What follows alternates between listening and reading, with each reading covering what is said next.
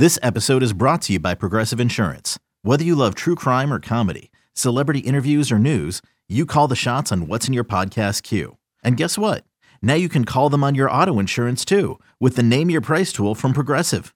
It works just the way it sounds. You tell Progressive how much you want to pay for car insurance, and they'll show you coverage options that fit your budget. Get your quote today at progressive.com to join the over 28 million drivers who trust Progressive. Progressive Casualty Insurance Company and Affiliates. Price and coverage match limited by state law. You ready? Showtime. On May 3rd, summer starts with The Fall Guy. Let's do it later. Let's drink a spicy margarita. Make some bad decisions. Yes! Audiences are falling in love with the most entertaining film of the year. Fall guy. Fall guy. Fall guy. That's what the poster said. See Ryan Gosling and Emily Blunt in the movie critics say exists to make you happy. Trying to make it out? Nope. Because I don't either. It's not what I'm into right now. What are you into? Talking. Yeah. The Fall Guy. Only in theaters May 3rd. Rated PG-13. Carr has to work quickly. Down to six seconds. Carr going down again. And it's Quinnen Williams this time for the Jets.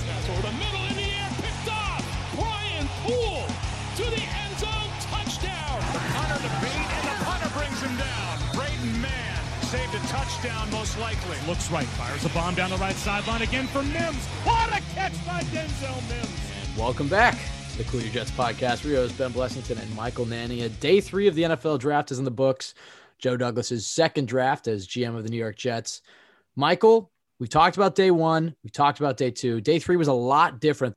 What are your thoughts on, on the Jets going heavy on the defensive side of the ball after taking Michael Carter with their first pick? Well, it was definitely an interesting approach, I think. Uh, to I think what's interesting about it is the way they sort of just completely turned the approach on its head. You know, going offense with the first four picks and then all out defense with the next six picks after that. But it made sense because they did get pretty aggressive with the pursuit of the offense early on. Obviously, trading two third rounders that probably would have been used on defense to get Vera Tucker. Then sort of a luxury pick with Elijah Moore, um, a pick that you know I think is a great pick, but it's definitely not one of their biggest positions of need. Um, then going running back with Michael Carter. Um, so at that point, you're at the top of round four. You haven't addressed defense at all, and they do have a few holes on defense. So I think it did make sense to really go hard after defense at that point. And, and, and I don't think they necessarily went into the third day of the draft with that mentality that they're going to take all defensive players or at least mostly defensive players. A, a big part of that is probably just the way the board fell, but I do think they did have sort of an idea that they would lean towards that side because you know you have a defensive head coach coming in, a new defensive coordinator. You do want to get them some of their guys, um, and so it made sense to uh, go hard on that side of the ball uh, here on day three. So um, I do like some of these picks that they made. Uh, overall, I think there's a theme here with guys who are sort of versatile, played a lot of different roles, are tweener size, especially with like safety linebacker hybrids between uh, Jamien Sherwood and uh, Naz, um, pronounce the name for me. Pronounce his name for me. Nasirildeen. Florida State safety. Nasirildeen. I'm going to get it down. I, I'm already good at typing it, but saying it, I'm going to have to get used to it. So Nasirildeen, Sherwood, those those two guys, both safety linebacker hybrids. Um, sort of, you know, we talked about the Keanu Neal signing and what that told might uh, told us about their draft approach, especially with the Owusu-Koramoah. Uh, so they do get two guys who sort of fit that mold with these two. Michael Carter, the second, um, played some safety, played some outside corner, but was at his best in the slot. I think that's where he'll stay, and especially with his size, that's where he fits best. Um, so I do like the the approach in this third day of the draft. They knocked out the needs that they had, which were the will linebacker spot, um, slot cornerback, and outside cornerback, but in sort of in unconventional ways with guys who aren't necessarily pure players at those positions, but uh, have the versatility and the frame to play different positions and probably project well to transitioning to those holes that the Jets have. Yeah, I think they definitely took the the best player uh, available or on their board, but clearly when you just look at it, um, uh, their philosophy as a whole, I think they probably did go through the draft with a certain lens of, look, we're going to take Zach Wilson early on, and then we're going to focus on surrounding him with talent, which is obviously what they did. Got aggressive to trade up for Vera Tucker, got aggressive and take Moore, like you said, was more of a luxury pick, but clearly the best player available on their board was a Red Star player, according to, to Daniel Jeremiah. From the sounds of the phone call, sounds like he would have been the pick of 23 if they didn't uh, trade up for Vera Tucker. So I love that. And then I love getting Michael Carter. You know, the way I look at those first four picks is the Jets got three first rounders. And then you could say, uh, you could say Michael Carter had a second round grade for some people. I'll, I'll say a third rounder. So for the first four picks, I got three firsts and a third.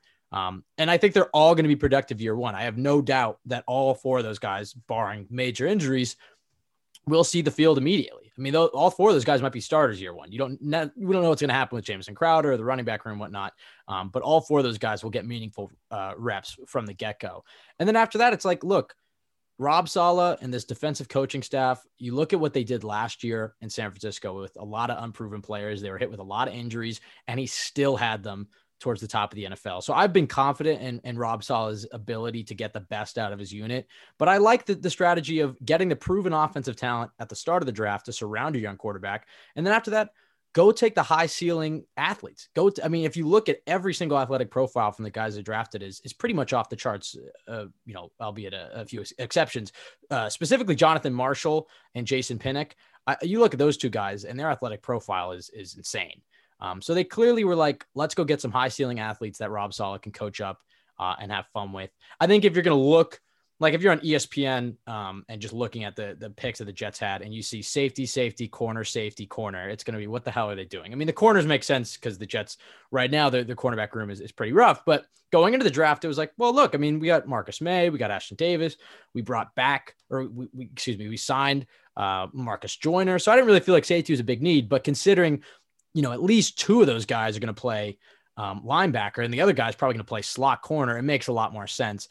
I love uh, the Nasirildeen pick, definitely. I think P- when PJ Clark came on uh, on just before the draft on Wednesday, he brought him up in his mock draft and said he was one of his favorite players in the draft. After looking into more, I can't blame him at all. It seems like he could have been a day one pick if he didn't get injured and tear his ACL. He should be ready um, for the start of the season. And I, I, yeah, I just love that, you know, Rob Saleh's defense – relies on having athletic linebackers. And we were really worried about that 4 3 will spot. It seems like Blake Cashman was kind of going to be the answer there.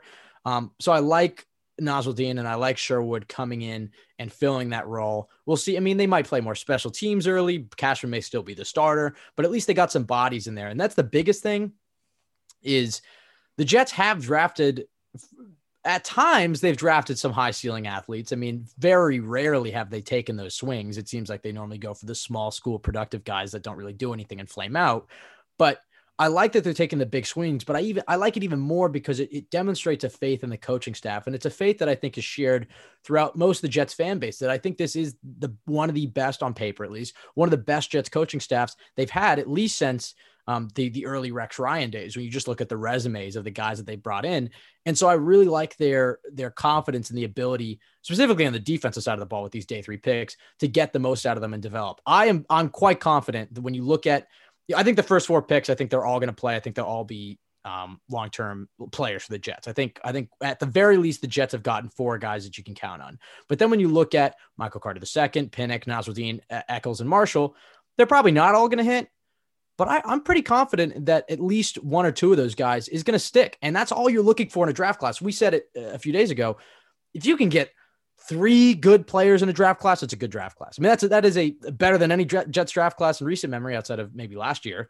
Um, four good players, that's a great draft class. But once you get into the, the even if the day three guys you're taking are maybe long-term special teamers or long-term depth even if they just are good enough to hold a place on your on your roster and it's not a mike maccagnan roster that they're actually good enough to be in an nfl roster and they can make contr- contributions. Even if sherwood just turns into a stud special teamer for us or jonathan marshall just provides depth on the defensive line that's still a hit in, my eyes. So i like the the projection that they took in, in the big swings they took in day three. High ceiling athletes that rob saleh can play around with. Um, and the athletic profile of some of these guys is really encouraging. Clearly, the Jets are, are relying on analytics. Um, they, they are sticking with their high character guys who love football. Um, I'm really encouraged by the second Joe Douglas draft. Um, Michael, I mean, I guess what was the biggest surprise to you day three? I mean, did you think that they were going to go and try go back to offensive line? Trey Smith was available for a long time. He fell due to blood clots in his lungs. Um, there are a few tight ends that were available. The Jets passed on him after Michael Carter, Michael, you surprised that Joe Douglas didn't go back to offense? Do you think this was a, a concerted effort to just get high ceiling athletes on Rob Saleh's defense, or do you think it was just kind of how their board fell? Well, I think it was a, a combination of those two things. I don't think they necessarily decided after Carter to like, let's only take defense, let's ignore offense. Right. I definitely don't think any NFL front office, well, maybe some bad ones. I don't know. We had Mike Maccagnan and John Idzik here. Maybe the Raiders. Uh, they've done some weird stuff. Maybe some teams are that bad, but especially not a competent front office like this one. I don't think they were as uh, black and white with it, where they're like, let's do all offense, all defense. But I, I do think they definitely lean towards. Like, you know, it's sort of, uh, if it's close, we let's get some defensive help. We have some holes to fill. Let's help out our new defensive coaching staff. So I think they lean towards that side. But I guess I am a little surprised they didn't go with the second offensive line pick in this draft. But I do think the flip side of that is um, that it's that is probably um, a positive thing about Cameron Clark's development because you did just draft Clark in the fourth round last year. He didn't get any snaps in the regular season. Obviously, there was no preseason either, so you didn't get to see him uh, on the field at all. But they watched him in practice, so you know we can only speculate why he didn't play. Did they just commit to redshirting him no matter what, or was he really bad enough to where he couldn't beat out Josh Andrews and Pat Elflein to play at the end of the season? We don't know. But the fact that they didn't take an offensive lineman here on day three even with you know some decent value prospects, and and also you know if they were confident enough in the day two prospects, or at least if they thought they needed to get multiple guys, and maybe they wouldn't have traded up for Vera Tucker, and they would have felt good about staying there on day two, and maybe even take taking one, maybe even two offensive line prospects, but they didn't. They traded up for Vera Tucker, and that other guard spot is still open right now. You have Greg Van Roten, who I think is a decent stopgap, about as good as you can hope for that role. And then you have Cameron Clark there, who you know you just drafted last year. So I think that they the fact that they didn't draft an offensive lineman is a positive vote of confidence in Clark, who is the only other offensive lineman um, besides Vera Tucker and Becton that Douglas has drafted so far. So I think that is a positive for him. And then beyond that, I I thought tight end would be on the table, but the fact that they didn't draft one doesn't necessarily shock me because they do have a lot of pieces there um, with Herndon, Griffin, Kroft, and Wesco, who will probably be your fullback now if they employ that at all. Um, because Ben Mason seemed like was going to be their guy. Tony Pauline yeah. told us about him. He goes to Baltimore, which you know seems like a shoe in fit there. Two picks ahead of the Jets too. Yeah, two picks ahead of the Jets. So um, they didn't get him, um, but the fact that they didn't pick a tight end doesn't necessarily surprise me. Um, Brevin Jordan was there; that would have been a good pick. But after that, there wasn't really much. So um, the all-out defensive effort is um, definitely something that I think that they were going that they focused on doing today, and I really like some of the picks that they made just in terms of the overall philosophy. Um, because, like you said, you're hoping that maybe one or two of these guys stick. They're not all going to be good. The majority of them aren't. If one of them is a starter for you, you won. That's how the draft works. The odds of hitting on these picks on day three are not good. So if you get one starter, a couple special teamers, that's a that's all you can ask for right there. Um, so a lot of shots at the dartboard. I really like that. Um, and the thing is, a lot of these guys can fill different roles. You look at Sherwood, you look at uh, Nasirildeen. They can both play either role. They can play safety down the line if Marcus Maye leaves, when Joyner leaves. They can bulk up and play will linebacker if you want them to do that. They can be a jack of all trades, dime nickel type of player.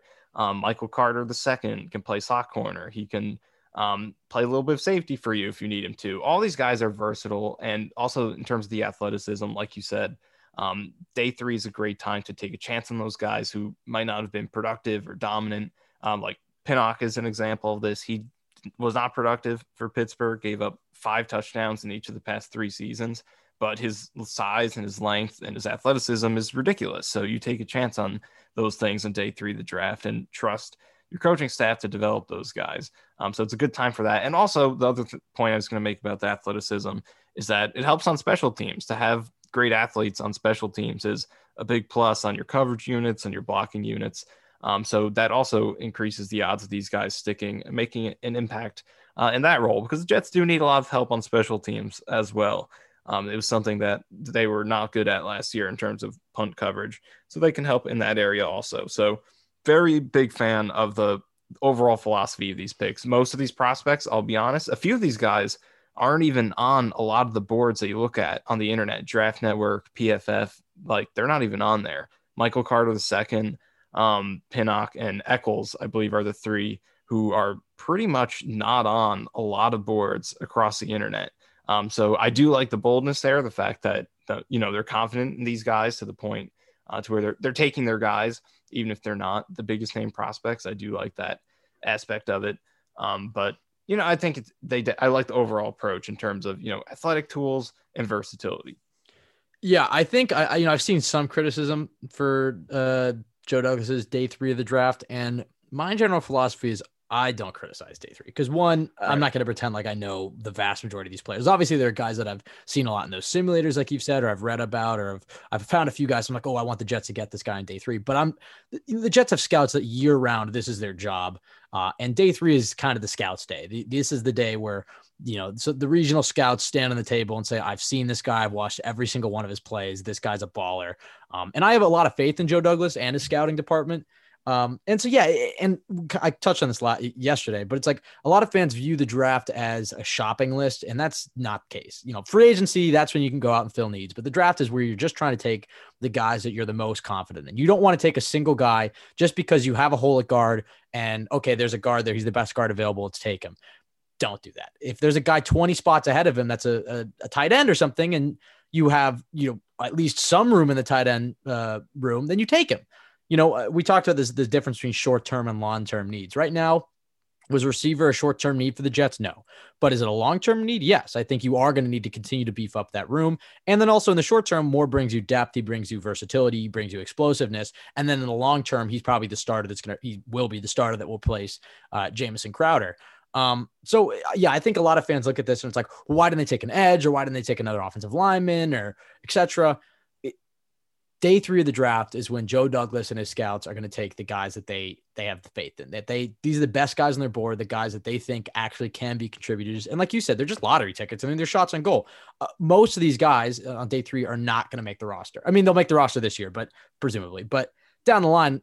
There's going to be a few of these guys in this draft class that won't do anything. I mean, just statistically, those are the chances.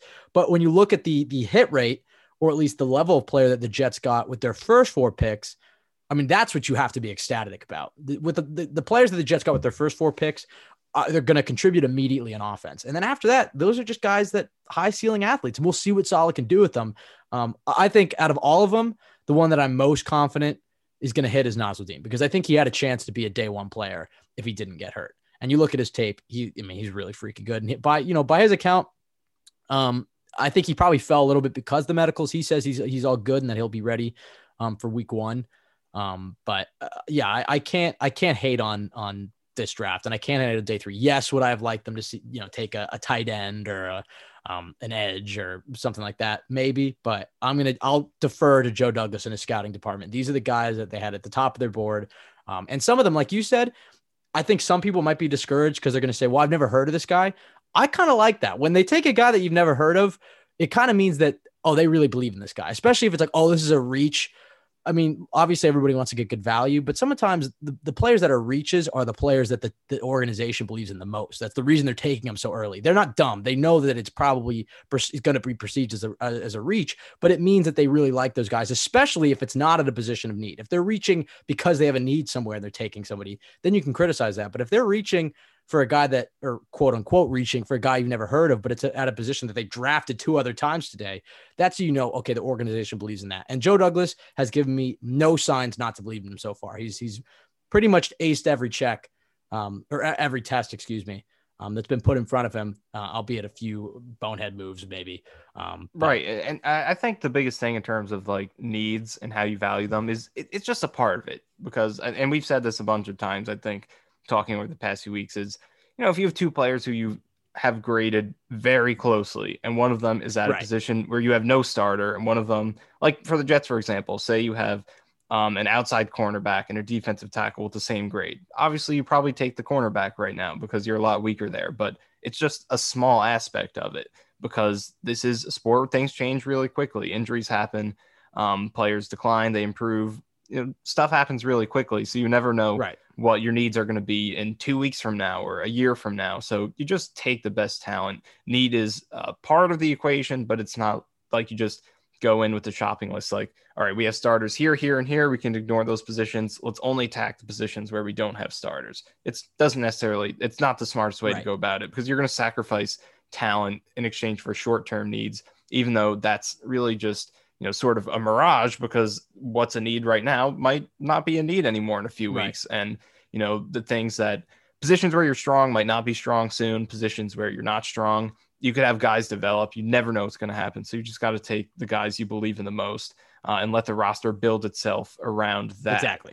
Exactly. You yeah, you want to just establish a, a pipeline of talent. You look at all the best teams; they're really deep, and when um, a guy goes down, there's always some fifth round rookie that comes in, and those are generally the where you find those day three studs. It's like don't draft for need. I think the best example of of blending what kind of what you're talking about, best player available and need, is the Vera Tucker pick.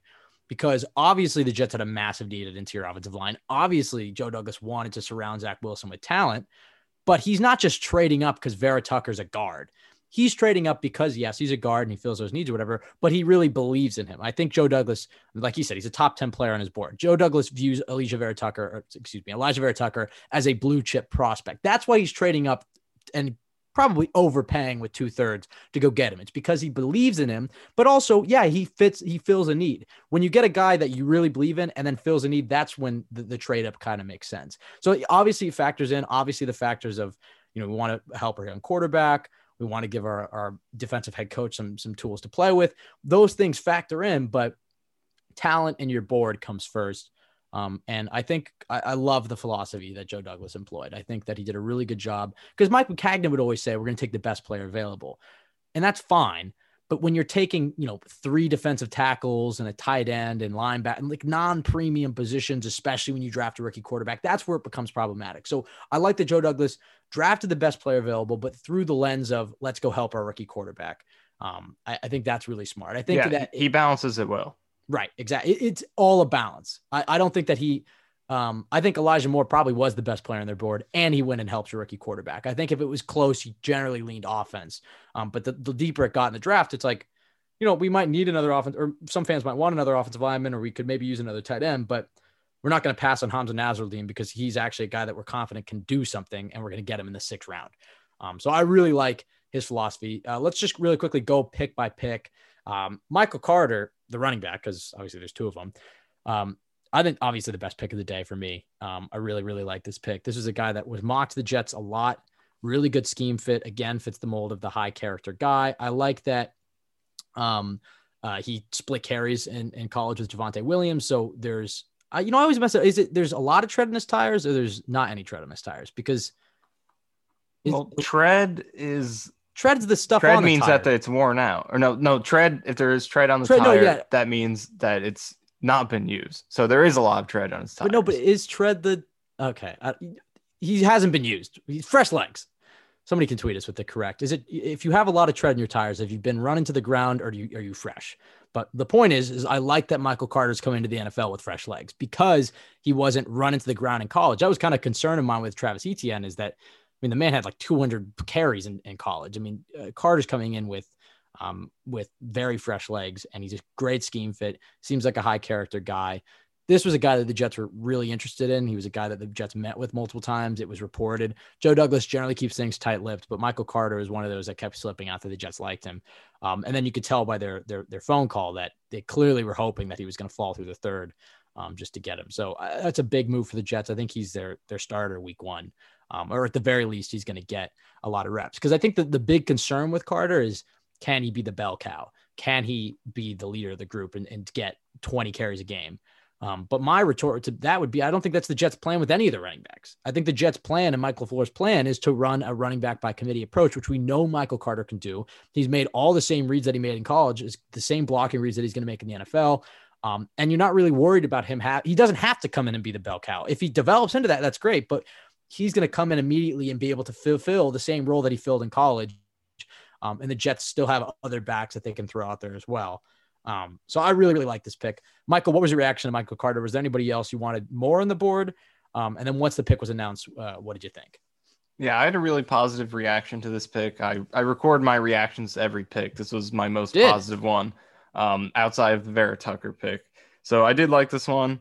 Um, you pretty much said it. Good scheme fit and has, I think you guys can correct us if we're wrong, but I think the correct terminology is he does have a lot of tread on his tires because the tread is on the tires. That's what That's allows I've it to grip thought. the road. That's what I've always thought. But then people have said, Right. People, I think, Always- say it the wrong way. yeah, But, you know, if there is tread on the tires, it means that it's not worn out. Oh, I don't so. I think that's the correct tread. terminology. Um, play, being in that timeshare with Javonte Williams has, um, you know, he comes in with a pretty light amount, a pretty light amount of work.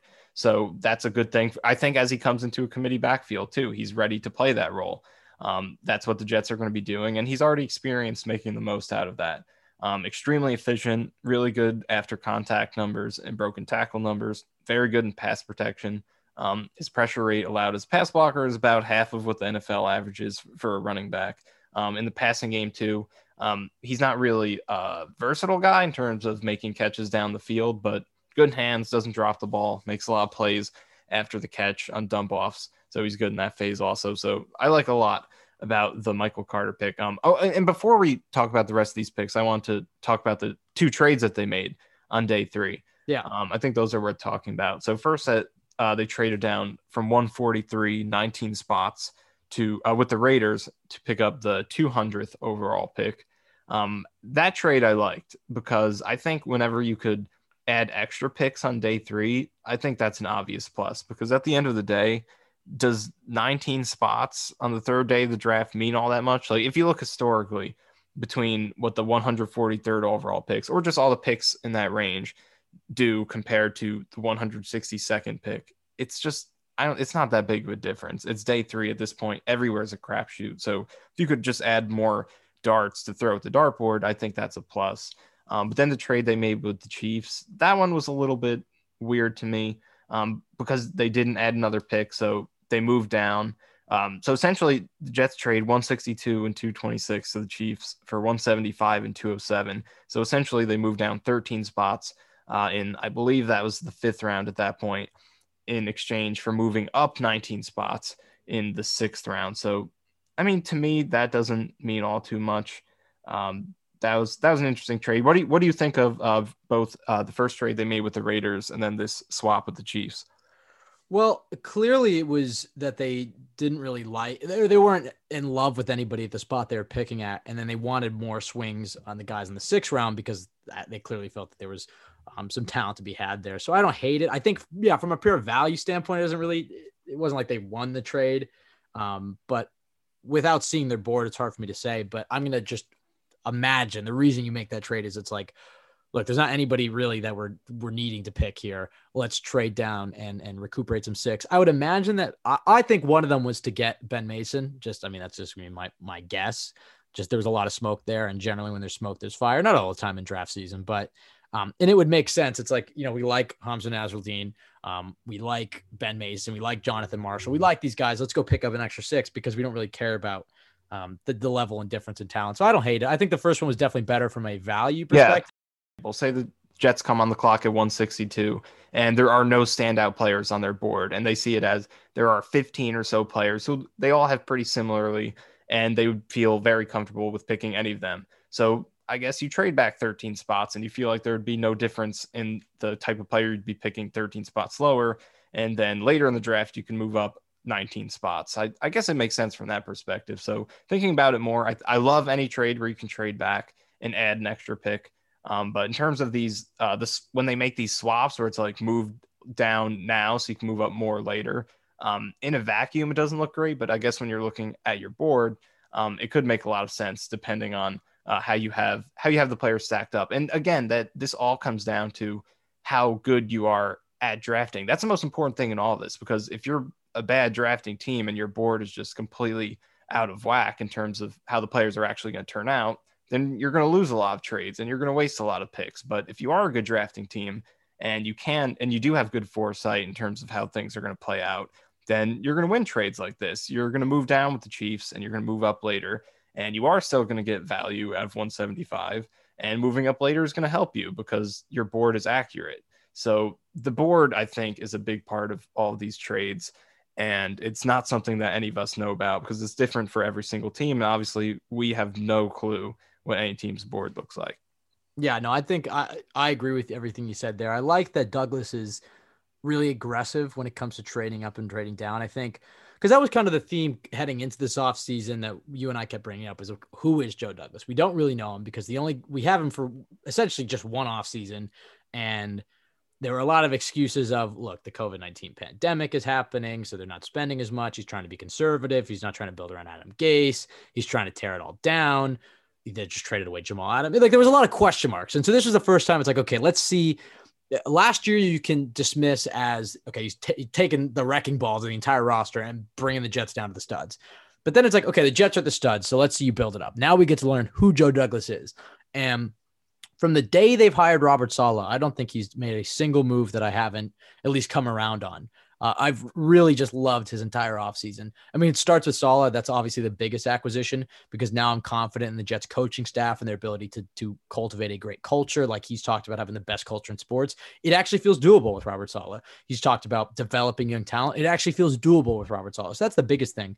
Um, I'm, I'm getting off on a tangent here, but essentially, I, I, love the GM that we're learning Joe Douglas is. He's a lot more aggressive than I thought he was because sitting here Saturday evening recording this podcast, Joe Douglas is a lot. My perception of who Joe Douglas is as a GM is a lot different than it was, you know, five days ago. And my perception of Joe Douglas as a GM is a lot different than it was in January and even before he hired Robert Saleh. The fact that he got Saleh was a big plus in my eyes. His free agency, the fact that he was aggressive in getting Carl Lawson and getting a legit edge rusher that the Jets haven't had in 10 plus years, 15 plus years. The fact that he got Corey Davis, which I felt was the best fit um, for the Jets, free agent wise on the receiver. Um, and I also just liked a lot of his other signings. But then going to the draft, it's like, who is he going to be? And we learned he's a hell of a lot more aggressive. You know, the, not only the types of players that he's taking, the high ceiling. I like that he's not taking guys, too many guys from D2 or D3 schools that are 25 years old, like Mike Maccagnan. He's taking young, high upside, um, athletic um, guys who, who play tough competition and who are all leaders and love football. I just kind of love the MO of, of, the Joe Douglas draft player. And I just love how aggressive he is, like you're talking about moving up and down the board. You know, he has a great understanding of how the board is going to shake up. And we knew that last year when he traded down and still landed Denzel Mims that he liked. He said, Look, I'm going to trade down here only if a certain number of receivers are going to go. So I'm still going to get a good one because I value them all, you know, fairly equally. Um, so he still traded down and got Denzel Mims last year. This year it was look, Elijah, uh, Alijah Vera-Tucker is not going to fall to us. I see him as a blue chip player. I know I got to protect Zach Wilson. I have a ton of draft capital. Let me go up and get him. I love that move. And the, the trade downs for me, I, I you know, it's hard to comment because they're day three. I don't know the board, but in a vacuum, I like the idea of trading down in day three to, to accumulate more picks. Um, I don't know if you touched on Michael Carter that much, but I guess I'll, I'll, I'll push forward with Jamien Sherwood and you can touch on Carter if you want. Um, yeah, I did talk about him. I okay, did. okay. I just, so I just move on to the next sure. one. Yeah, Jamien Sherwood though, you know, there's two Michael Carters here, so I, I have to keep track of them. Um, but Sherwood though, safety from Auburn, but likely, I mean, the Jets announced him as a linebacker. The same with Nasirildeen. So they, they announced both as a linebacker. So we're gonna call him Will linebacker, which we knew was a big need for the Jets. They really needed those pass coverage linebackers. We were forecasting Blake Cashman in that role, who hasn't played four three outside linebacker in the pros and has constantly hurt and his coverage ability and his, his his rookie year was suspect to begin with. His athletic profile lends you to believe that he would be a good coverage linebacker. We haven't seen it. So that was a big projection. So we knew that was a need. Uh, and then the fact that they were really in on it at the end on uh, Keanu Neal, you kind of knew that they liked the idea of having a, a strong box safety that can play linebacker. Um, uh, so I, I like the Sherwood move a lot. I think he was probably the pick that got the most criticism out of all of them. Um, but Michael, from what you know about Sherwood, uh, what do you think about him? Yeah, I do. I think he does fit exactly what they're looking for here. And Robert Saleh even talked about it in the press conference uh, at the end of day three, um, talking about the linebackers and what they're looking for them. And he pretty much laid out the description that we've all sort of assumed. Um, and he talked about it that he doesn't want three, four linebackers who are going to be thumping, going downhill, taking on the guards he's not looking for that. He said he wants them to play faster, get outside, be more athletic. And that's what they're looking for here. They're looking for that's why they want Keanu Neal. That's why I thought Owusu-Koramoah made a lot of sense. Um, obviously, these guys are going to be really small at that position and they're not prototype linebackers, but that's what they're looking for in this role. They want Sherwood's guys. big. Right. He is definitely a, a big guy, but you know, just because like you have CJ Mosley, Jamin Davis, uh, or Jarrad Davis, who are, um, you know, up around 240, 250, more typical linebacker size. Um, but you know, Sherwood at 6'2, 220, pretty big for a DB, but you put him at linebacker, obviously a little bit small there. Um, but that's still enough to play it. And right. he did play it a lot at Auburn, played it pretty well. His coverage was really good throughout his career. He only gave up one touchdown throughout his three seasons at Auburn. So did a nice job in coverage there. And he's able to play different roles. He was, I mean, his the versatility of the roles that he played was ridiculous. He was playing everything pretty frequently. Inside linebacker was his most common position, and he played it 29% of the time. So he was lining up everywhere free safety, outside linebacker on the edge, um, strong safety. He is all over the field. So I think he definitely projects well to this role. He has experience doing a lot of different things uh, and should be able to step in. And, you know, the Jets are so weak at this position that he can step in and start right away. Usually you don't look at a 146 overall pick as an instant starter, um, but his only competition is Blake Cashman. And the first step for Cashman and, and Nasirildeen. Being, and and of course Nasirildeen later in the draft who might also compete for this, but their only competition is Blake Cashman, who A can't stay healthy, B has yet to play well consistently in the NFL. Um, and C isn't necessary. He does project well to the scheme, but C he hasn't played it yet in the NFL. Um, so not a lot of competition. So I and think- also and also there's question marks about CJ Mosley. And if Mosley goes down or whatever, who's going to slide into middle linebacker? It makes more sense that I guess Blake Cash or guess one of these guys. Like there was a big need, not only at will, but just the depth at the linebacker. Right, just the depth overall, because you have Mosley Davis, and Davis, Mosley and Davis, and then that's pretty much it. So uh, it was a huge need, and to have two guys who fit what they're looking to do athleticism, versatility, coverage ability. Um, and, and we'll get to Nasirildeen more specifically, but Sherwood, I think, checks a lot of boxes. And there were other players we were looking at earlier, you know, who are more prototype linebackers like Jabril Cox, who obviously slipped because of an injury, Jamin Davis in the first round. Um, Owusu Cormo, Koramoah is a guy who's uh, played more linebacker, you know, has been listed as that throughout the process. Um, but this is what they're looking for. This is the type of player that they needed for this role. So I do like the Sherwood pick quite a bit. Yeah, I think he projects really well as a linebacker in this defense. And the other thing to remember is that the Jets don't really have a natural strong safety on the roster. So although these guys are going right, to play right. linebacker, you think about it, a lot of people are projecting Ashtyn Davis into that role which I think is fine, but na- he's naturally a free safety. I mean, I think in the, the solid defense, they're going to do a little bit of both, so it'll be fine. But and Davis looked competent at strong safety, probably more so than free safety as a rookie. Right. That, that's what my that's what my take would be. I think he's better in the box. But that's based. But you have to remember, I think free safety is probably a little bit harder for a rookie to play right. because there's a lot more 100%. happening mentally, especially when your first game's against the Chiefs. Exactly. Strong safety as a rookie, it's a little bit more cut and dry of get in the box and hit somebody. Um, but I think uh, athletic his athletic profile lends you to believe that he'd be more of a free safety. But I think him and Maye are going to mix it up. But Maye, again, great center fielder, great free safety, and it sounds like the Jets still want to sign him long term.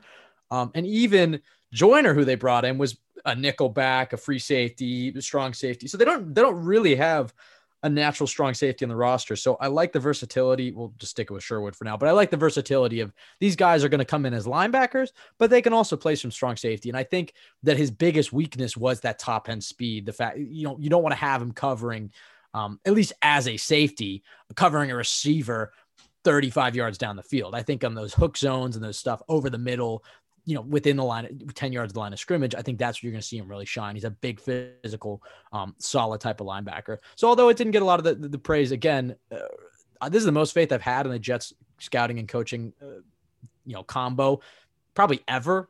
I'll give him time to prove me wrong, and then I could start questioning things more. But at this point, I think they nailed the first four picks of the draft. That I like the Sherwood pick. You know, I, I think I, I, think it was obviously a big need, and they clearly like him a lot. They like him more than Nasirildeen because they took him ahead of him when it seems like they were probably similarly graded. It seems like they just took Nasirildeen because it was like, well, he's the best player on the board and he fell, and we really like him as well. So let's just get him now. Um, but clearly, these two players were interviewed for the same position and they chose Sherwood. So as far as who's going to start, it seems like they project him a little bit better. But I like that they have Nasirildeen as well. A lot of toys for Robert Saleh. One of them goes down, you have that option. Um, just overall, I, I, like the strategy. I, I, can get behind it. After that, they took Michael Carter the second, which is hilarious from Duke. What are the odds? Um, who is listed as a safety, but again, a common theme throughout all Joe Douglas picks: versatility. I mean, you can go from Alijah Vera-Tucker to Elijah Moore, um, and through these these defensive guys, it's versatility. Can they play multiple positions? And so I think Michael Carter the second, you're getting a guy who can do a lot of different things, who can be that nickel corner, who can be um, that free safety. I think he's probably the nickel for the Jets. I'm curious to see if they do go out and I think they will go out and sign a, a veteran like Steven Nelson or Richard Sherman. But I think that his drafting kind of singles the end of, of Brian Poole. We'll see. We'll see if Saleh wants a veteran in there. But with all these day three, I mean, they're day three picks, so you can't count on them too much. But with all these young bloods coming into the the secondary, I kind of think that it might be the end of Brian Poole and that Michael Carter and, and Javelin Guidry might be battling out for that slot corner spot. Michael, what do you think? Do you think they have that much faith in him, or do you think they'd be wise to bring back Poole and let these guys develop a little bit more?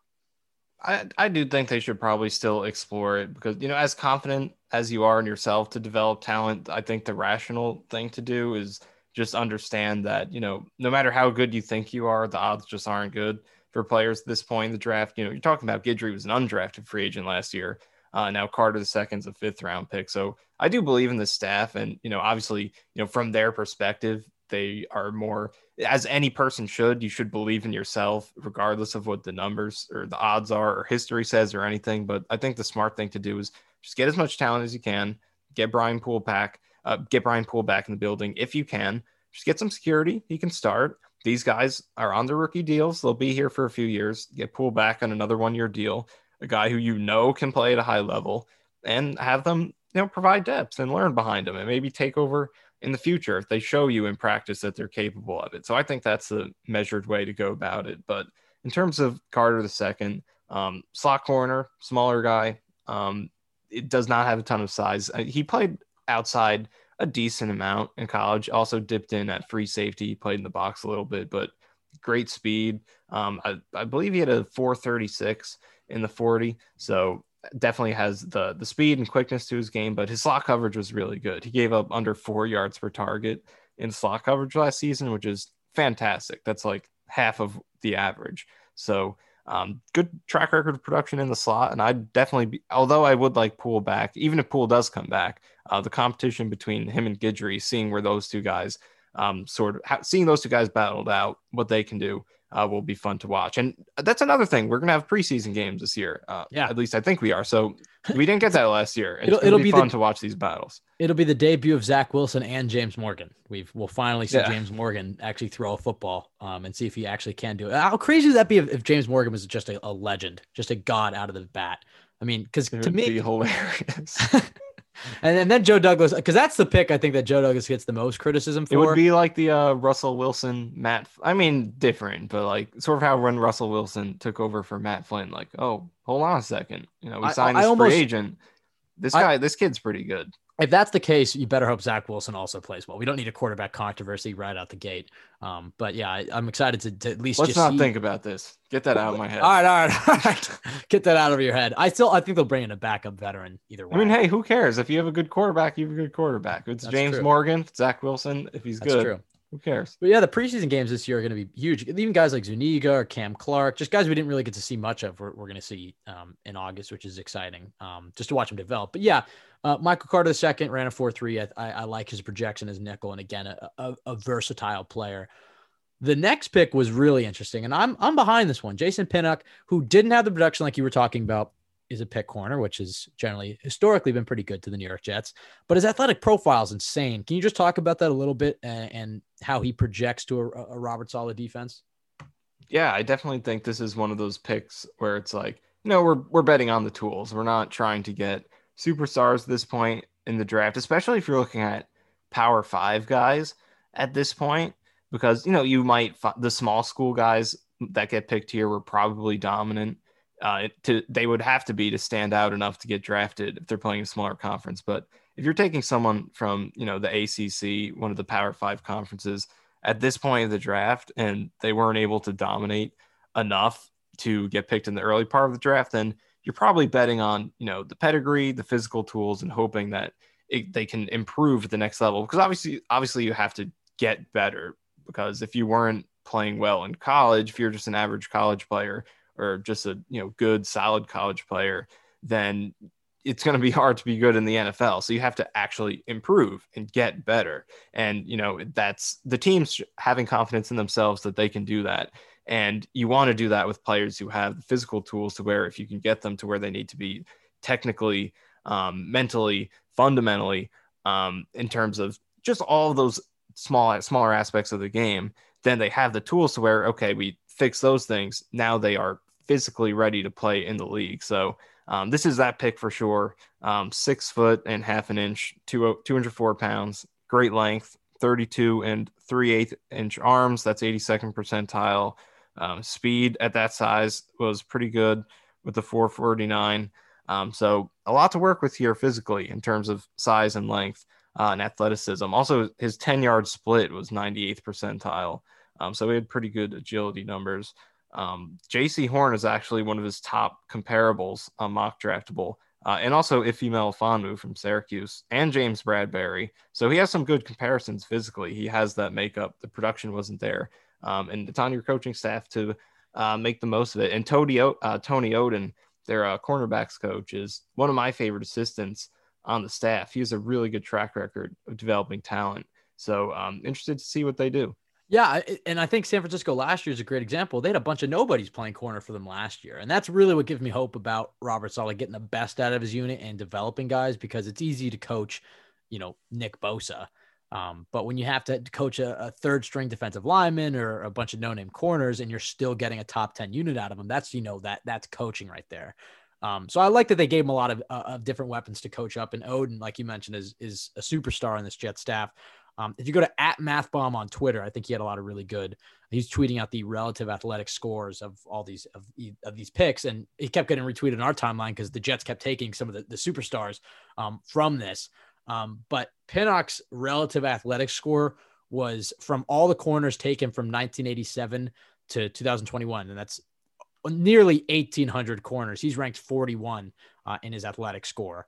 Um, so clearly a, supreme athlete, a 6'3", 215 corner. I mean, that's that's a Rob Saleh um, corner right there. He likes those big physical zone corners who can press, get down to the line of scrimmage, um, and, and, play.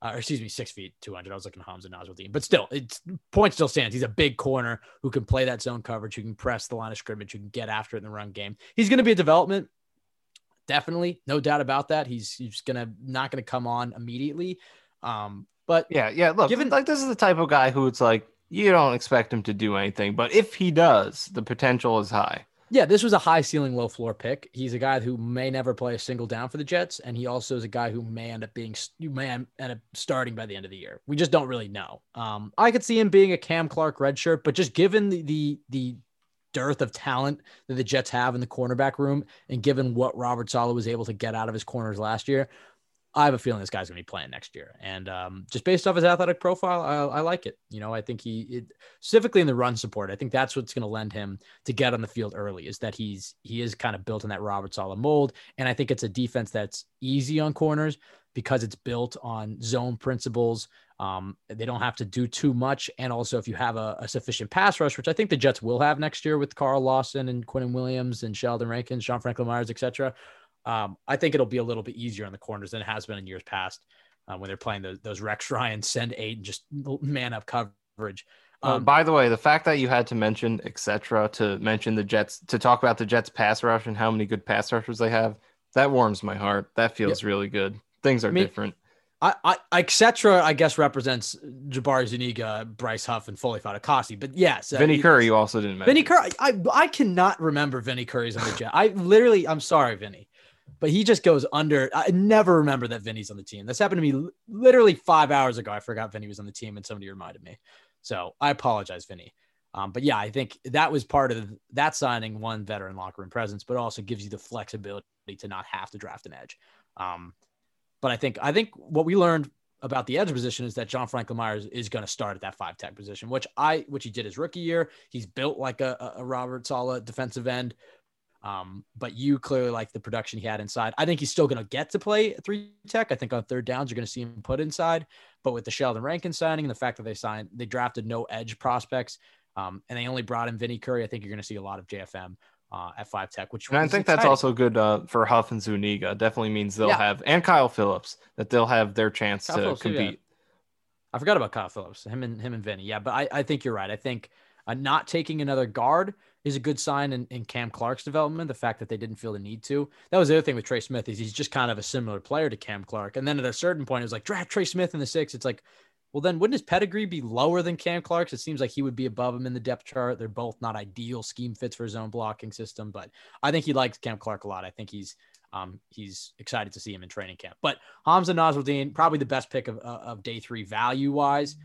You can make an argument to Michael Carter, but uh, getting him in the sixth round when a lot of people had him mocked in the in the third or the fourth. I think PJ had him in the fourth. I think he had him with the first pick of the fourth. Um, but really like it. I mean, very similar player um, to Jamien Sherwood, but uh, again, a really good, a really talented player, great value. And the fact that you have both of them means you can really capitalize on their versatility. You're not going to have to peg one into one role. You can allow them to do different things. You can take them off the field. I also, like you mentioned, really good point. The fact that they're drafting these plus athletes is going to mean a lot for their special teams. I think you're going to see Nasirildeen get out there on the special teams unit um, and, and really help Brant Boyer's unit out. That slipped a little bit last year. Michael, what are your thoughts on Nasirildeen? Obviously, we talked about Sherwood a lot, but does he bring anything else to you? I you tweeted about him earlier today part mostly because of PJ mentioned him on the podcast. We got to give props where it's due. Yep. But you did mention him, and then you figured once they took Sherwood, they weren't going to go back to him. But clearly, he was the best player on their board uh, when the sixth round rolled around. Yeah, coming into the, uh, into today, I think he was the best representation of you know what Sherwood is and what he is of that player that they're looking for with that you know safety linebacker hybrid sort of player. And, you know, so I did think he was someone who could be in the mix. After taking Sherwood, I was surprised to see his name come up as the pick later on because felt like they checked that box already. But, you know, to go back to what we're talking about with day three, um, this is your time to take shots at the dartboard, draft the player who you think is the best available, um, and just go from there. You don't necessarily have to, you know, just because you drafted one guy in the fourth round – uh, doesn't mean that need is completely off the table because again, looking back at the odds of it, you know, most likely that guy's not going to fill that need. So why not take another player if you like him as the best player available at that point? So um, I do like the fact that they just went full throttle towards, you know, getting Robert Saleh and Jeff Ulbrich players, guys who really um, fit these needs. And, you know, again, most likely all these guys aren't going to pan out, especially because a lot of them clash with one another, like Sherwood um, and Nasirildeen. But you know, take your shots, take as many chances as you can, um, get as many shots as you possibly can. And that's what I think they're doing here. But with Nasirildeen, he had a really good 2019 season. Um, his coverage was great that year, um, 68.9 passer rating, only one touchdown, two picks allowed. Obviously, he had the ACL injury, that limited him to two games uh, in 2020. But just the fact that he came back and played, I think, really speaks to that Joe Douglas, Robert Saleh character thing. Um, guys opted out of the season, weren't playing this year, and then he suffers an ACL injury. Would be very easy for him to just go off of that good tape, you know, sit the season out. But he comes back and he plays a couple games to finish the 2020 season. So I think that's a pretty high character thing. Um, but another guy who plays a lot of different roles. Um, compared to Sherwood, he played more safety. Uh, he mostly played free safety over 40% of the time, and then strong safety um, about 20% of the time. Uh, so he was more of a, a safety than Sherwood was, uh, but he did play his share of linebacker, slot corner as well. Another very versatile player. So um, with both Nasirildeen and Sherwood, I'm very excited to see how these guys compete in training camp in the preseason and who wins this role? I really feel like one of these two guys is going to be your starting will linebacker in week one. So uh, that competition is going to be a lot of fun to watch. Two, uh, two very versatile, unique players. Yeah, I, I, I agree with everything you just said there. I'm I, he was probably the I, I, tweeted it out because the way people judge day three picks is um, if they know him or not, if they've heard their name. And I tweeted that out as a joke, you know, give me one more player I've heard of. Uh, and Hamsah Nasirildeen was that. Once they announced it, I was like, okay, great. We got that one player that I've heard of. Joe Douglas can go ahead and take all the no name players that he wants. Um, I really like him. I really love his value, everything you just mentioned. Um, I think his production is outstanding. He's a guy that, you know, does force turnovers as well. He has some impressive ability after he gets the ball, too. Uh, I tweeted out one video of him just breaking like five ankles and all the way for like a 70 yard touchdown. So just an exciting player. Um, and and really excited that that he made the team and and that or he hasn't made the team yet, but that he's at least drafted to the team. And um, I'm excited to watch how him and Sherwood uh, develop uh, in this Robert Saleh defense. If they try to have mad weight or what they do with their size, um, because even in San Francisco, even though he, he prioritized pass coverage linebackers, he didn't really have many of these safety linebackers. Um, the kind of the new age um, Shaq Thompson type of linebackers. I guess he's kind of the first one that comes to mind. But then Keanu Neal came around, and hell, Jamal Adams at this point is, is a will linebacker. Um, so I have, we haven't really seen Robert Saleh's defense with these type of players. So I'm just kind of curious how they how they manage. Yeah, them. this isn't really the Niners defense, but it, it's, No, it's taking the same ideas But and it- just sort of remember, it's- playing in a different way. it's Jeff Ulbrich's the defensive coordinator who coached Keanu Neal. So it's Robert Saleh's It- defense. it's more similar Jeff to that. The, Fal- the Falcons do a lot more, or did a lot more of that stuff last year in terms Yeah, of the it- the linebacker safety interchangeability. I think it's Robert Saleh is obviously going to have a hand in it, but he's the head coach. It's this is Jeff Ulbrich's defense, so I should probably stop saying Rob Saleh's guys. I think he has a a system, and Jeff Ulbrich's going to run it, but they run it a little differently. I think Jeff Ulbrich's going to put his spin on it, um, and so I, I think he likes the the safety linebackers. Um, gives them more flexibility and versatility. I, I'm a fan of this pick. With Joe Douglas's second to last pick, this was a this was a bit of a, a surprise to me. Brandon Echols, corner from Kentucky. Now, everything I've seen, I like him. I like his measurables. I like how fast he is. Um, but a bit undersized for a, a, a Jeff Ulbrich corner. Um, but uh, you know, at least he. Uh, I haven't really, honestly, I don't really know much about him. If I can be completely honest, I, I, I, I, I like that his. I like his measurables, is what I would say. He's only five ten, though. That would be my biggest concern. What I have read about him is he's not, you know, necessarily the most physical guy. He's not necessarily a, a an amazing tackler or anything. So clearly not necessarily in the mold of a, of a Robert Saleh defense. I think this is a pick that's an example of drafting talent over scheme fit. I think this is a guy that fell on their board that they had probably a really high grade on. And although he's not necessarily the, the prototypical six foot two Robert Saleh corner, Jeff Ulbrich corner, I'm going to get it, I promise. They like this guy a lot. And hell, who knows? Maybe they see him more as a nickel guy. And so then maybe they have Echols and Carter the second, and maybe Guidry gets the bump. Who knows? Michael, what are your thoughts on Echols and what do you know about him?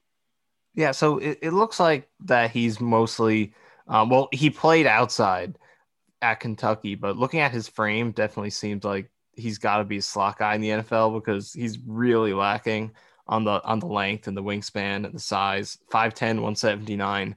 His arm length is at the 12th percentile, 30 inches. So he's not going to be able to play outside, doesn't seem like.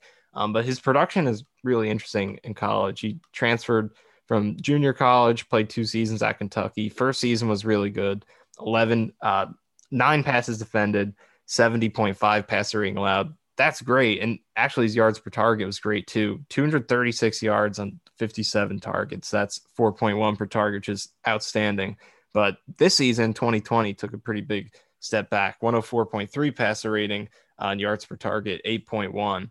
So it was interesting to see him take a step back. Those prospects are always interesting because it seems like, you know, you've seen top tier talent from them, but their stock drops based on what they did recently. So those guys can be potential steals whenever you get someone like that who's coming who who's coming off of a season that was not their best. Um, so that's interesting for him. But seems like he's a slot guy, and you know, just goes to what I, what I was saying earlier. A lot of these guys clash with one another. So I really do think that you have a few examples here of where they take they're taking two two shots at the same thing with Nasirildeen um, and uh, Sherwood in terms of that will linebacker safety hybrid sort of role, uh, and then slot corner with Davis the second uh, and Echols. And I think doing that, you increase your odds of hitting on one of those spots, and you just build the pipeline and you increase the competition. So I do like that here. Uh, that sort of, I think that's a good day three philosophy to take guys at similar positions that are big Right. positions of need because these are all big positions of need. Linebacker, they two good linebackers on the or two competent, at least competent linebackers on the roster with Mosley, who is good, and Davis, who is NFL caliber. I like I like you didn't want to call Jarrad, I know, Davis I know. a, a I'm, good linebacker. I, am I'm stopped sorry, Davis. I'm sorry. You, you got to earn it, but you know, uh, you two competent linebackers. Then on the outside, Bryce Hall is a good prospect. Other than that, no one else can be considered good. And then in the slot, you have an undrafted free agent who started three games in Guidry. So these are huge positions of need, and they double dipped at them. And I kind of like that. There's going to be competition. And they all have the versatility to where if they don't succeed in one spot, they could be tried out somewhere else. And I think that's Right. another positive aspect. Exactly. I was just about to mention that is they all have versatility. Michael Carter II is also has a lot of experience at safety. He played all over the place. So yeah, I mean, if if they're in the great situation that Echols turns out to be a great nickel corner and, and Carter, you like his, his promise, you could play him a lot more at safety. And then also these guys are going to bring stuff on special teams. So with the last pick, I'm going to be honest. I love this pick. Uh, it Jonathan Marshall, defensive tackle. Like I know it, it, we're sick of drafting defensive tackles, and it probably wasn't the biggest need. But the Jets essentially just took a guy with Aaron Donald's athletic profile and none of the skill is or production. That, that's essentially how I would describe this pick. Um, you're just banking on on your coaching staff to develop him. When John Franklin Myers was on our, our podcast, he, he talked about the the culture of the Jets defensive line room, at least last year, but you imagine that would carry over that in some places there are guys who maybe they have a pass rush move um, that they don't want to share because at the end of the day, you're kind of all competing for the same job. And it's like, I, am putting food on my table um, with this, and I don't want to give you a pass rush move that you can use. And now you succeed with it, whatever. Jonathan Franklin Myers said, no, everybody in this in this uh, defensive line group is really collaborative, is always trying to help each other out, trying to get better because he's like, we can all eat. There's enough sacks for all of us. Um, so I like that he's entering a really good uh, culture, especially he's going to be behind Quinnen Williams, who's really blossomed into one of the premier um, interior defensive linemen in this league. He has Sheldon Rankins to learn from. He has Jonathan Franklin Myers. I mean, I really like the situation he's in, and I like the coaching staff that he's going to be learning from. So he's exactly the type of guy I'm taking at the end of day three. Go get me the best athlete, and let's just see what my coaching st- staff can do. Um, and you know, it's not like his production was absolute garbage. Um, you know, he just wasn't like he had many sacks or anything like that. But his athletic profile and his athleticism is pretty much off the charts. Um, so I like this pick. Yeah, I'm, I'm okay with it. This is the 207th pick in the draft. I'm not going to complain about position here. Um, and this is where I think, you know, positional value later in the draft sort of kind of tapers off a little bit. Like in the third, second round, yeah, taking a defensive tackle would be a problem to me unless you got a massive steal. But at this point in the draft, it doesn't really matter. And even when you do put on the long term glasses, there is a vision for defensive tackle being a need. You look at the depth chart, and you know typically teams can carry about six interior defensive linemen, sometimes seven. And you look at this depth chart, and there's a path for there to be a, someone who can win that sixth job. You have your four locks: Quinnen, Fatukasi, Franklin Myers. If you want to consider him an interior lineman, um, and Sheldon Rankins, then beyond that, Shepard probably a near lock. But then after Shepard, you have Tanzel Smart, and that's it. Um, so you know, there's there's a path for him to compete with Tanzel Smart and Nathan Shepard right. for that sixth spot, maybe even only fifth if you don't consider Franklin Myers a part of that group. So there's a path for him to make the roster. And again, like you said, at this point, just bet on athleticism. And his relative athletic score is the second best ever for a defensive tackle.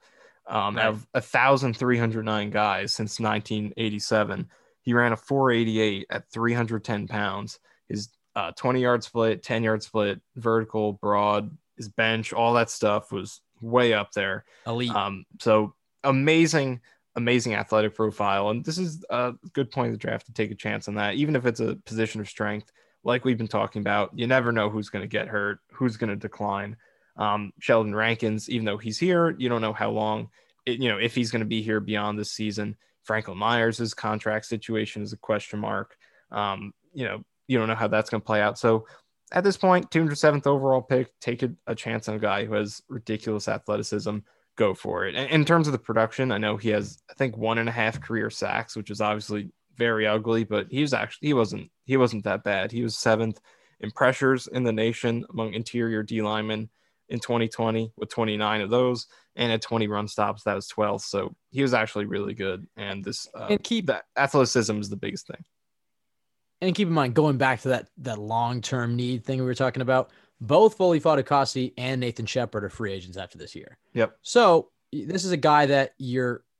I don't expect to see him on the field this year. Maybe he makes a few plays in preseason and training camp, but this is this is a redshirt year for him. This is drafting an athlete and letting him learn the NFL ropes this year, and hoping that he develops some skill and some technique that he can compete next year best case scenario, you can try to get him on the field this year that he shows something, but th- the expectation should be a complete redshirt year for this guy.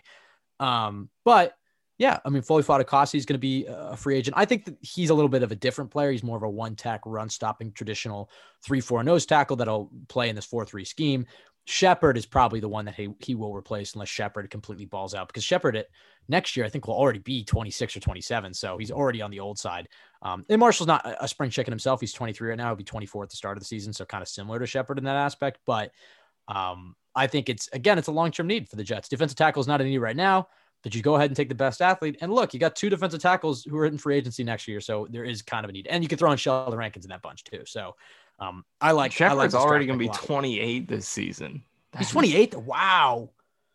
A guy in his rookie contract, 28. What a bad pick. Oh my gosh. I cannot believe crazy. they did that. It's one thing to take an older defensive tackle if he's super productive and he plays for like Alabama or something, but it's like you already know that the level of competition he's playing, there's going to be a period of adjustment. So you already know you're losing about a year and two, a year or two of him because he's not going to come in and light the league up. 2018, he did nothing. I thought his 2019 season, he was actually fairly solid. Yeah. He flashed a little Yeah, bit. he did And last year we didn't really, we didn't really see much of him last year, but um, yeah, wow, that He's older than Allen Robinson. let's just say it's it's it's it's a change of uh, a guard um, uh, for the Jets management. I, I mean, a complete change in drafting strategy. If this was Mike Maccagnan, I don't. I shudder to think of what the draft would have looked like.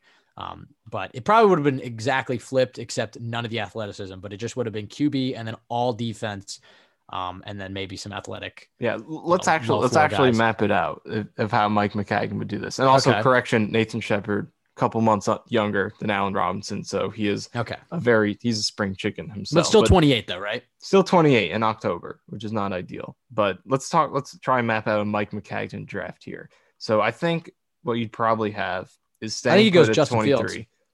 You think he takes Justin Fields? I think. I mean, I'm not going to speculate. I don't know. I don't. I, I, think. think, he uh, takes uh, Christian Barmore. I think he takes Mac Jones. I think he takes Mac Jones and then uh, at 23, yeah, Christian Barmore, and then 34. Um, you know, I was gonna just keep going defensive tackles, but I literally haven't looked at any of them this draft. Um, I don't know, just non-premium positions is probably what I would say. He probably take Jeremiah Owusu at 34. Yeah, I was gonna say that maybe Owusu-Koramoah at 34. You know, he Which, by the Darron way- Lee. Which, Um, by the way, exactly. Dar- I mean, Darron Lee was such a bad pick too because it was like you're drafting a four-three will to be a three-four inside linebacker, which can work if the guy isn't um, critically undersized. I mean, it made no sense to have Darron Lee try to fit inside. I mean, I, yeah, I, in I- hindsight, wow, that was that was an awful. Decision. it's such a bad pick, such a bad because like one questionable uh, pick regardless, but the the scheme fit made no sense. I mean, that's what's refreshing about Joe Douglas is he's not he's drafting with a plan in mind. He's drafting to get um, players to fit a system. It makes sense why Mike Maccagnan was sitting by himself in the war room in 2019 because everybody had enough of his shit and they were just like, "Wh- wh- "What are we even doing here?" and they all left. Um, so it's refreshing. Um, and ever I got to say, every single phone call that Joe Douglas and Robert Saleh do gets me hyped up because one, it seems like Joe Douglas is constantly getting the guy he wants. And then Robert Saleh just has me ready to run through a brick wall. I'm really excited to watch this team. As I, I I tweeted this out earlier, I think this team is going to surprise a lot of people next year. I think I'm, fuck it, I'll say, I think they're going to be good. I mean, I'm not saying they're going to be a playoff team, but I think they're going to upset some teams. I think they'll have some good moments. You know, I think like the Panthers this past year weren't a good team because they lost a lot of games, but remember how they, they hung with a lot of good teams. I think they can be that. I think that Zach Wilson kind of puts them over the top that I do think they will get around 500 because I really believe in Robert Saleh. And I think this is a really good draft that this offense is actually going to score some damn points this year. Um, so I think that they're going to take a, a big leap this year and be a, a respectable team. And then next year, when you have two firsts, two seconds, two or they only have one third. I think they have two fourths, two fifths, and two sixths, the third most cap space, and all these young guys developing. That's when you're going to see the Jets take the big jump and like, okay, now we can compete um, to win some real meaningful games here. Um, so it's I'm, I'm yeah, they're really well time. positioned. Really, it's been a really long well time positioned. since since the yeah it's been a long time since the Jets have been in any sort of position like this. Where And I know he sort of like- felt like this with Sam Darnold, like, but that was wasn't. really in hind. I mean, it is hindsight, but it was just sort of okay. We franchise quarterback. He's in year two. That He's was in year three. But where was That was all it was everything else? of. Where was the offensive line? Where was the receivers? Where was the pass rush? Where are the blue chip defensive players? None of that was there. Where's the coach? There was none of that. But now it seems like or the, the GM. pieces are the or the GM. It was like, okay, we got a franchise quarterback. That's it. But now they the have situation else in walked place. into isn't the situation he walked into isn't even comparable to the situation Zach Wilson's going to be walking into. I am so excited to watch Elijah Moore come in motion across uh, across the screen and go upfield. Uh, and Zach Wilson hit him for a 40 yard touchdown or, or, you know, a little flip um, to uh, to Corey or Chris Herndon on the goal line and a touch. I don't fucking know, just anything. I mean, this offense just has so much potential. Uh, I, am excited to watch John Benton coach up this offensive line too, because they brought everybody out back from last year. Um, and you, you, we've seen plenty of times before where you mentioned the Rams a few years ago under McVay, where they had the exact same unit. They were pretty bad. This scheme came in. That's all it changed was the coaching staff, and they immediately became one of the better offensive lines. So I think you're going to see Connor McGovern and George Fant improve. Maybe we'll get something out of Greg Van Roten, but I believe in uh, uh, Alijah Vera-Tucker, and I think Mekhi Becton can take that step. I mean, look, there's a lot of variables. Can can Becton stay healthy? Is who the hell is Chris Herndon? Is Zach Wilson going to be able to come in day one and be a solid quarterback? We're very high on him, but in our podcast two weeks ago, there was mention that like, look, he may struggle a little bit. He may have more of a Josh Allen trajectory where it's like he's just very up and down his rookie year. I tend to think he's actually going to be fairly okay his rookie year, just based off of um, what he's done in college. And there's not I, the thing I love that Robert Saleh said is like we've seen literally every single throw we're going to ask him to make on tape. I mean, he's running a very similar system, um, and I think the Jets are doing a good job of surrounding with talent. So it's like I don't want this to be a giant puff podcast of us just you know bowing down to Joe Douglas, but I can't hide how I actually feel. I'm, I'm really optimistic. I mean, at the end of the day, I'm a fan, but I really feel good about the direction the Jets are heading in. This is the first time in a long time where it's like there's no you know, last year was like, I feel kind of good about the direction Joe Douglas has us in, but it's like, oh, we have Adam Gase as our head coach. And a few years before that, it's like, do I really see Mike Maccagnan winning us a Super Bowl? Do I really see Todd Bowles winning a Super Bowl? It's like, I can see Joe Douglas and Robert Saleh winning a Super Bowl. Not this year, not next year. But after that, I mean, like, I think the Jets can compete. I'm, I'm really excited about the direction they're going in. And look, all these guys have to hit the field. They could all suck and they could all be terrible. We don't know. But just based off the philosophy that Joe Douglas has implemented and a lot of the moves he's made and is is he just we have a competent adult running things. Um, so it's really exciting. I think I kind of want to end here, but I do want to touch really quickly.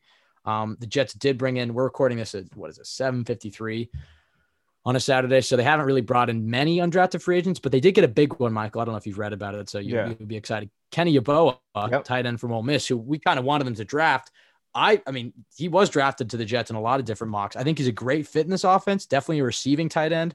Um, I think he has a really good chance to make the roster. So I'm really excited about him. Not much, not going to bring you much as a blocker, but a great receiver. You want to talk about Kenny Yeboah. And then the other thing is Jorge Borregales is still out there. Jets still need a kicker. So I, I guess talk about Yeboah. And then are there any undrafted free agents you're, you're looking at? Yeah, I do like this one. I was hoping to see him be one of those final few picks, but um, a YAC tight end, I think, is really interesting in this offense. We saw what George Kittle did or has been doing, is doing in San Francisco. Um, the 49ers really emphasized him in that offense. And Kenny Yeboah, pretty good YAC guy, 244 yards after catch last season. Um, that was fifth among tight ends in the FBS. Overall, he averaged 75 yards a game with six touchdowns in seven games. He was a fifth year senior, so um, pretty late in his career to break out, which is always a question mark when someone does that. But um, he does, you know, offer that receiving ability that, you know, I don't think Herndon is it's a little bit different than Herndon. I think Herndon's appeal really comes from um, contest, you know, contested catch ability down the field. I think he has some route running ability in terms of posts and corners. Um, but his short game isn't really, especially with how frequently he drops the ball on easy catches. His short game isn't really anything appealing. Um, I don't think he's much does too much with the ball in his hands, but Yeboah can bring that to the table. So that's an interesting one. Definitely will be looking for him to make the roster. He should have a good chance. Um, and they also uh, signed um, got an edge rusher, Hamilcar Rashed from oh from Oregon, from Oregon State. State. Um, yeah, so, Sco Beeves. I actually I like him a lot. Yeah, no, yeah, so that's an interesting I mean, one. He had like a really bad down season in 2020, but in 2019 yeah. he showed a lot. So no, that's a swing. Definitely. Yeah, I, I, I, I watched him a lot in 2019 because uh, I did grow up a little bit of an Oregon State fan. No, I, I like that a lot. I mean, I kind of saw him a little bit more as like a three four edge rusher guy, but at least uh, I just like the talent that he's going to bring in. I, I think he should have been drafted for sure. And then I did mention Jorge Borregales, but while we were talking about him, he got um, signed to the to the Bucks. So we'll see. I Oh, mean, there's guess we're gonna have the worst Riley kickers in the league Patterson. again. Get ready for Sam Ficken. like how but well but remember uh, all these teams have two or three kickers so by the time you get through preseason it's like So some of those guys are going to get cut you never know yeah that's literally the guy i was just thinking of i do want to mention just about Yeboah pff tweeted out or pff underscore college tweeted out the YAC leaders by position for running back was travis etienne for receiver it was elijah moore with 446 and for tight end it was kenny Yeboah uh, with 237 so obviously Ole miss ran a lot of um, yards after catch friendly um, concepts, but I like I, what you said. I like what Yeboah brings to this offense. Um, because yeah, I think he can do a lot of those things that kill. I think you're right. I think Herndon, we haven't really seen him too much after the catch. We've kind of seen more of as, as a athletic possession guy. Yeboah might give the Jets a little bit more option to, to throw to him underneath and let him, you know, make a few guys miss. So overall, I'm I'm pretty happy. I think this is about as, as best as this could have gone, at least from our projections. We'll see how they do when they hit the field. I mean, draft grades mean absolutely nothing at this point. All these guys could suck from Zach Wilson um, all the way to, to Marshall, but I like at least the philosophy. I at least I like the process and I like the philosophy. And so for that, I give this draft an A minus. I mean, I want to give it an A, but you know, day three picks were I like it. I like the strategy. There were some guys that I kind of wish they'd take a swing on. I like Trey Smith, but um, but clearly there were some reasons not to, and they had Cam Clark, etc. But just from a philosophy standpoint, it means absolutely nothing. These grades mean zilch. Um, but I really like um, the direction Joe Douglas has us heading in. And look, I mean, we'll we'll know a lot more about this team. They, they hit the. I guess they don't have the. Uh, normally they'd have like the rookie OTAs and stuff, but I guess with COVID they probably don't, right? Yeah, it seems So- like they might not be doing that. Uh, we'll see. okay, though. so they'll probably do some virtual stuff, but okay, we won't see him on field until like July. But um, damn, it's gonna be a long time. I just want to see Zach Wilson in that number. one. Do you think he's gonna choose number one? There was a big firestorm when his mom posted a photo. I of think his, he's going to be number one. I don't think that was necessarily supposed to be his jersey. Um, I, I, because I feel like he would have told us if he picked his number. I don't think it's necessarily something he has to be, you know, coy about, and it's not like top secret information. So I, I do think he'll end up going with number one. Personally, I do prefer that. I know you're a number two guy. No, no, no. I like. Get chill. I like. Yeah, no. I think the number one looked better on him. I just it, there's a lot of slander for number two. It's like, hey, I won a lot of Super Bowls in Madden wearing that number as quarterback of the Jets. So let's not slander it too much. Um, I again, these grades mean nothing. But Michael, how would you grade Joe Douglas's second draft as general manager, of the GM? Or, Jesus, so general manager of the uh, of the New York Jets. It's been a long day, long three days. I, I, I- A minus is what's coming to mind for me. But when I think about it, I'm just trying to wonder why I wouldn't go with the solid A. Um, because I just looking at it from a philosophy standpoint, like you said, I think that was on point with emphasizing the quarterback support first and foremost and doing it in a way that made sense with value. Um, Vera-Tucker is a guy that was worth trading up for, and it made sense to do it because they were not going to get a guard or an offensive lineman that made sense at the spot they were. And that would have been a huge issue after not fixing it in free agency. So love that. Elijah Moore, great value. Not the direction I would have gone. Uh, just not, I like it now, but like in that moment, that definitely was not what I was looking towards. I would have gone with Teven Jenkins or Owusu-Koramoah, but makes a lot of sense. Um, and then Michael Carter pick I liked. Uh, so emphasizing helping the quarterback, and then with the defensive run, lots of versatility, lots of athletic upside, and they were all at positions of need, and they can all uh, compete against each other and make each other better. Um, so I, I, I I'm just gonna go with A minus. That that's yeah, I think I think we just don't want to say A because we're I just don't want to say A because it seems like oh, it's perfect draft. yeah. Um, because like you know, frankly, like I said, like Elijah Moore wasn't the pick that I would have. in made. retrospect, I think that's dumb because uh, if he's the highest player on your board and he's a receiver, take him. Like, uh, But that that's just what's hard about grading because like for me, it's like that. but but he was you know, very was- clearly he was I know- very I know he clear was. cut the top guy on their board. So like he- that's for, a for them, like it's an obvious pick. You know, that's their opinion. But like for me, and I think there are very few Jets fans who are talking about wanting Elijah Moore at that pick. Very few. So Right. you know, it, it is just trying not to be completely hindsight. well, that's because It we all fall into the right because because we we were all all falling to the shopping list thing. Like we're not. yeah.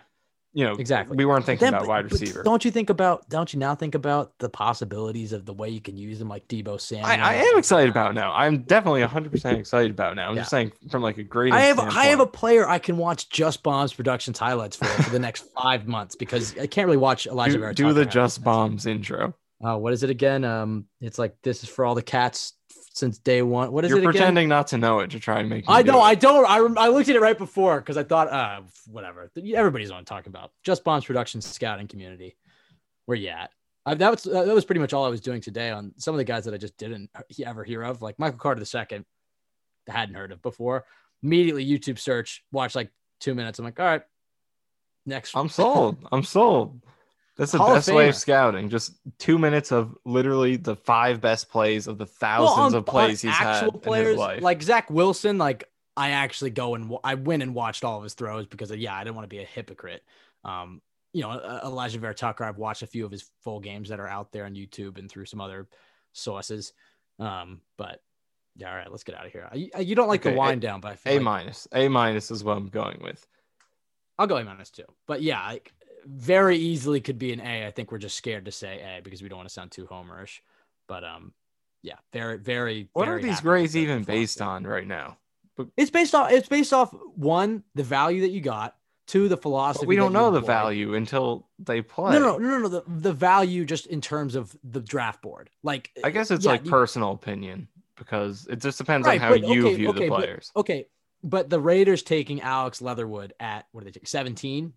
Bad value, but he could still still turn out to be a good player. So somebody might it's grade a bad value to most people, but to the Raiders, from their evaluation, they thought he was good enough but for that. that's the point of the draft grades is that everybody gives their thoughts, then you come to with an objective, maybe not objective, but at least a, a, a consensus of the type of value that they got. Most people agree that Alex Leatherwood shouldn't have been drafted at 17, but then you know you flip their first and second round picks, they look like good value. So I I, I get what you're saying. Right. These are completely meaningless. That was that's the whole preamble before I asked you was about. But you can kind of you can grade it off of value and um, projection and and philosophy that they employ. The big reason I would give it an A is just the philosophy of the wow, they got their young quarterback who I really like, and they went out and surrounded him with a lot of talent. And I think the two players, the three players that they surrounded him with, I really like all three of them. Like I really like uh, Alijah Vera-Tucker. I think he's the best interior offensive lineman in this draft. I really like Michael Carter, and I really like Elijah Moore. The more I've looked into him, so it's like, yeah, I have to give it an A minus. The rest of the guys, I'm not going to really outside of Nasirildeen, I hadn't really heard of, so I can't really grade that accurately. But when you look at the projection of like, okay, are they going to play them at will weak linebacker? We had the need there. There's, you know, you can grade it. So I'll say A minus because I don't want to be too much of a homer. But I think this was a, uh on the outset. Well, we'll see him on the field. A home run draft class by Joe Douglas. Um, all right, I guess that's it for us, Michael. You don't like the wind down. You, you criticized me yesterday, but I, feel like I I, I do like the wind down. I just don't like that you have to remind people how they can listen to the to the podcast when they're already listening to it. It's like if I ask directions to my own house while I'm in it. You know, I never really thought about. I used to say it at the beginning, which was in retrospect idiotic, because I would burn like a minute. Most people just click, listen for a few minutes, and leave. Not most, but a lot of a lot of people do. So like I would spend the first minute telling them where they could listen to the podcast. I guess you're right. Okay, maybe I won't tell them. Well, okay, you could be listening to it on iTunes, and then I say you can listen to it on Spotify, and then your whole life changes. Now you can listen to the podcast on Spotify. So I guess that makes Make sense. sure you like, I mean, comment, and subscribe. I guess I should say that. I guess you're right because that matters a little bit more. Yeah, pl- please, if you've enjoyed any of this content, give us a a rating on iTunes because there, there's some mean ones on there. I mean, most of them are nice, and then every once in a while I'll check it and be like, "Damn, that hurts." But um, so yeah, go ahead and write us a, an iTunes review if you don't mind. But um, if not, I don't care. It's not too big of a deal. My my life doesn't change. But um, you can follow us at CYJ Pod on Twitter.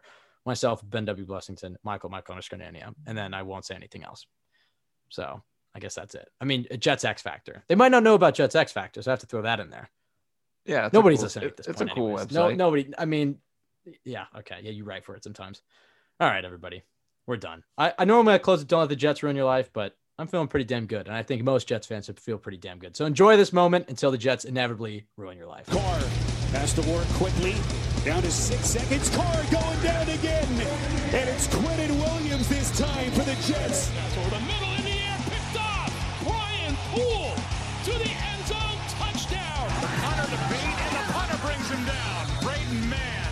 A touchdown, most likely. Looks right, fires a bomb down the right sideline again for Mims. What a catch by Denzel Mims.